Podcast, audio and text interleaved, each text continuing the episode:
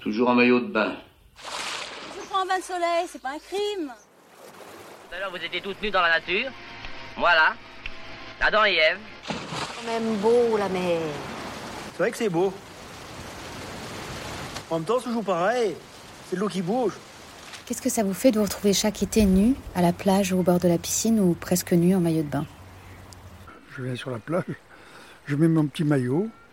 Si la personne, je ne mets même pas. C'est surtout un mouvement et un moment de liberté évidente.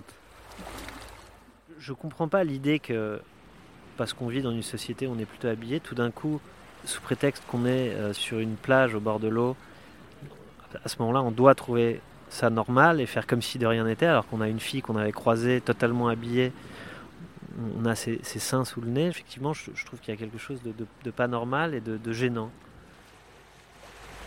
Je préfère être en maillot de bain parce que je me sens un peu libre, mais je me sens jeune et je me sens bien.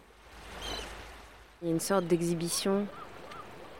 J'ai assez peur du jugement et en même temps, le corps devient presque un vêtement. T'as plus besoin de cacher. T'es comme ça et c'est tout. Il y a une espèce de remise à niveau et parfois les nuls deviennent les forts, et les forts deviennent les laids et les méprisables. Là, vous imaginez le petit air qui nous passe là sous les bras. Magnifique. C'est magnifique. Podcast conçu et réalisé par Constance Lacorne.